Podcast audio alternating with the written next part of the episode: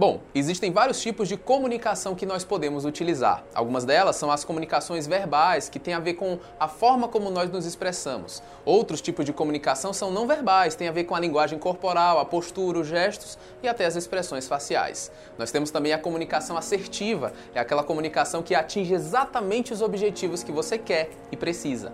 E tem alguns tipos de comunicação que são indesejáveis, que podem trazer muitos prejuízos aos seus relacionamentos em todos os ambientes ambientes que você venha a estar. Um desses é a comunicação violenta.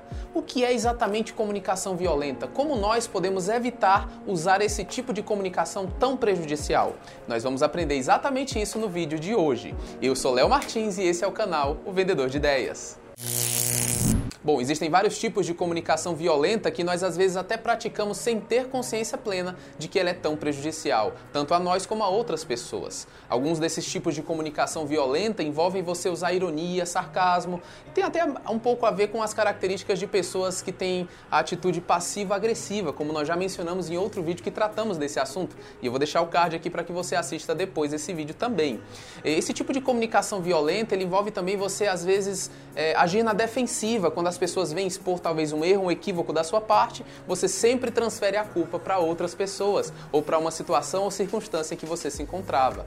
Algumas pessoas elas têm dificuldade de escutar as outras pessoas, elas sempre interrompem quando outra pessoa está falando. Esse é um dos aspectos da comunicação violenta também. A comunicação violenta também envolve julgamentos, críticas ou até mesmo discriminação ou preconceito que temos para com outras pessoas.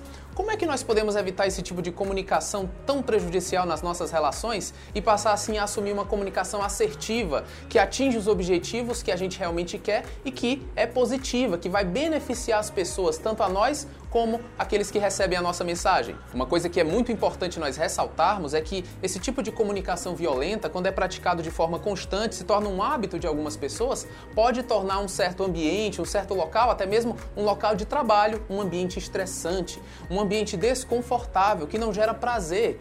Isso até atrapalha a produtividade das equipes, por exemplo, em uma empresa, já que as pessoas passam a trocar sempre ironia, sarcasmo. Isso pode ser muito prejudicial para a produtividade e integração das equipes ao atingir os objetivos que precisam atingir em determinada empresa. Por isso é tão importante a gente evitar a comunicação violenta. O psicólogo Marshall Rosenberg, que criou o livro Comunicação Não Violenta e que estudou bastante sobre esse assunto, ele falou um pouco sobre alguns elementos que a gente precisa inserir na nossa personalidade, na nossa conduta, na nossa atitude, para que a gente possa assim evitar a comunicação violenta e assumir a comunicação assertiva. Nós vamos falar aqui sobre esses quatro elementos e como podemos inserir na nossa comunicação. O primeiro elemento que Marshall Rosenberg citou no seu livro é a consciência.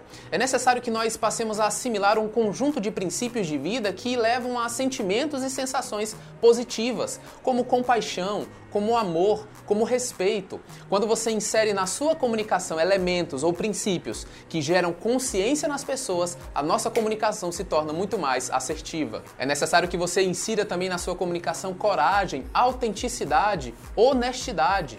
Todos esses elementos juntos vão gerar uma comunicação muito mais eficiente. O segundo aspecto que você precisa dar atenção na sua comunicação é a linguagem. Isso envolve o vocabulário, as palavras que você utiliza para expressar as ideias que você tem em mente.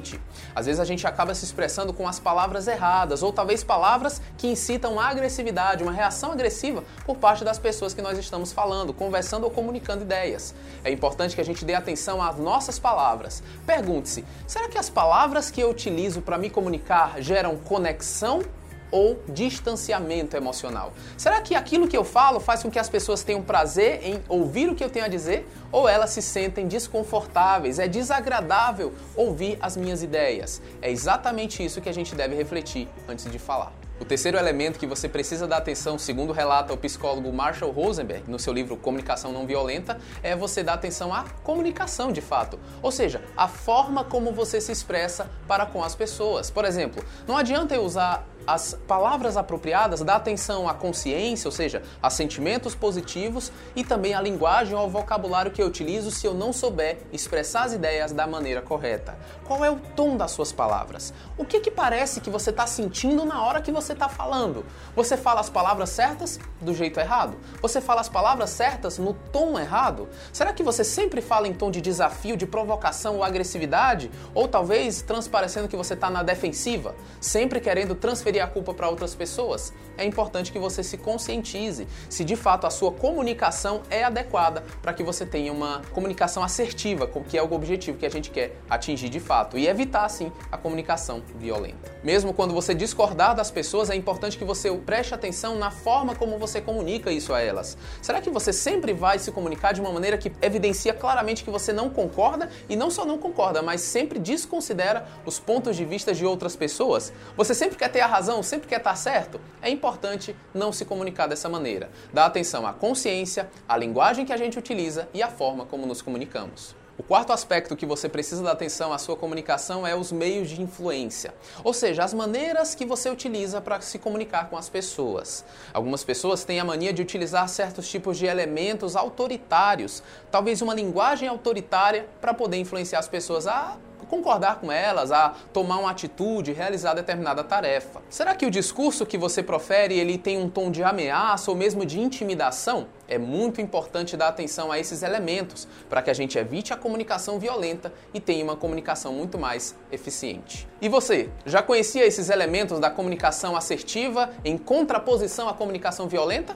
Será que você é uma pessoa que tem, pelo menos em alguns aspectos do, da sua comunicação, do seu discurso, aspectos indesejáveis, desagradáveis que fazem as pessoas não quererem ouvir o que você tem a dizer? É muito importante a gente ter consciência e fazer essa autoanálise na nossa própria comunicação. Pessoal, espero que vocês tenham gostado desse vídeo. Não esqueçam de comentar aqui se vocês gostaram desse conteúdo, se ele ajudou vocês de alguma forma. Por favor, não esqueçam de curtir o vídeo, comentar, compartilhar com as pessoas que você acha que vão se beneficiar e também se inscrever no canal, porque dessa maneira você não vai perder as notificações dos próximos vídeos que nós vamos lançar, tá certo? Obrigado pela atenção. Até mais!